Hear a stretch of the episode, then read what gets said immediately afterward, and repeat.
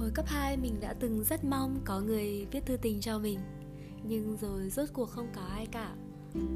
Nó khiến cho mình tự nhiên nhận ra là mình xấu. Hồi ấy thì mình cũng có điệu đà các thứ, Nhưng rồi lại thôi. Nhớ lại thì ra cũng có lúc mình từng cố gắng tới vậy để trông xinh xắn hơn. Chỉ là làm gì thì cũng cần tri thức. Cố gắng không đúng cách chỉ khiến mọi thứ càng trôi xa khỏi điểm cần đến. Và mình cứ vật vã về nhan sắc trong cái vô minh đó. Đi mãi, đi mãi chẳng thấy đích. Cho dù là ngày lớp 9 khi ấy Hay mãi tới lúc đại học sau này Mình nói ra thì có vẻ xấu hổ. Nhưng đúng là mình làm đẹp tệ thật.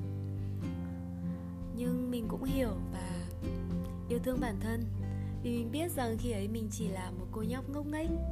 Vì ngốc nghếch và vì không có hiểu biết.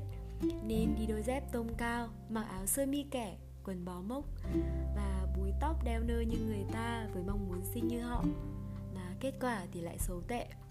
Vì ngốc nghếch nên cả sau này khi mua áo quần, cắt tóc, giảm cân đều không hiểu được bản chất không phải chạy theo người khác mà là ở chính bản thân mình. Vì ngốc nghếch nên ôm nỗi tự ti đồng thời lại cũng ôm hy vọng rằng biết đâu biết đâu có ai đó khen mình và thấy mình đẹp thật. Nhưng lẽ nào lại như vậy? Nỗi tự ti và mảnh đó mãi theo mình từ khi mình học hết cấp 3 nhưng mình thường đem nó chôn sâu, thật sâu để không ai biết được. Có một lần mình nói với bố mẹ mình là, con gái có hai cách để hạnh phúc. Một là phải xinh, hai là phải thật giỏi.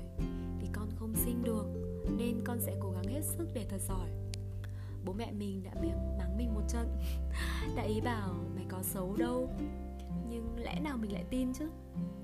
Mình hồi ấy 15 tuổi, cứ nhất nhất là thế.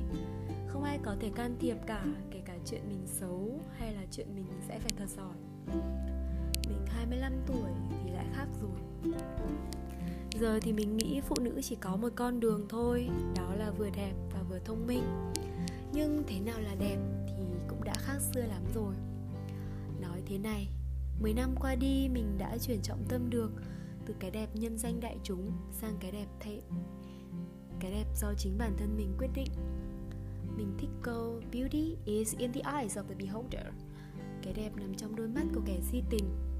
Mình vẫn biết thế nào là đẹp là một câu hỏi đầy tính triết học, mở ra cả một phân ngành mới của triết học, mỹ học. Thế thì tại sao chúng ta lại đóng khung bản thân chỉ ở những nét đẹp mà người đời khen ngợi?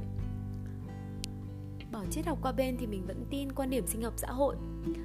Đặc điểm thể hiện tài năng giới tính khỏe mạnh, khả năng duy trì nòi giống tốt được nhận định là đẹp. Điều này đã ngấm vào dna của chúng ta từ thời tiền sử, nên mình sẽ lựa chọn khỏe mạnh, cân đối là những đặc tính được coi là đẹp.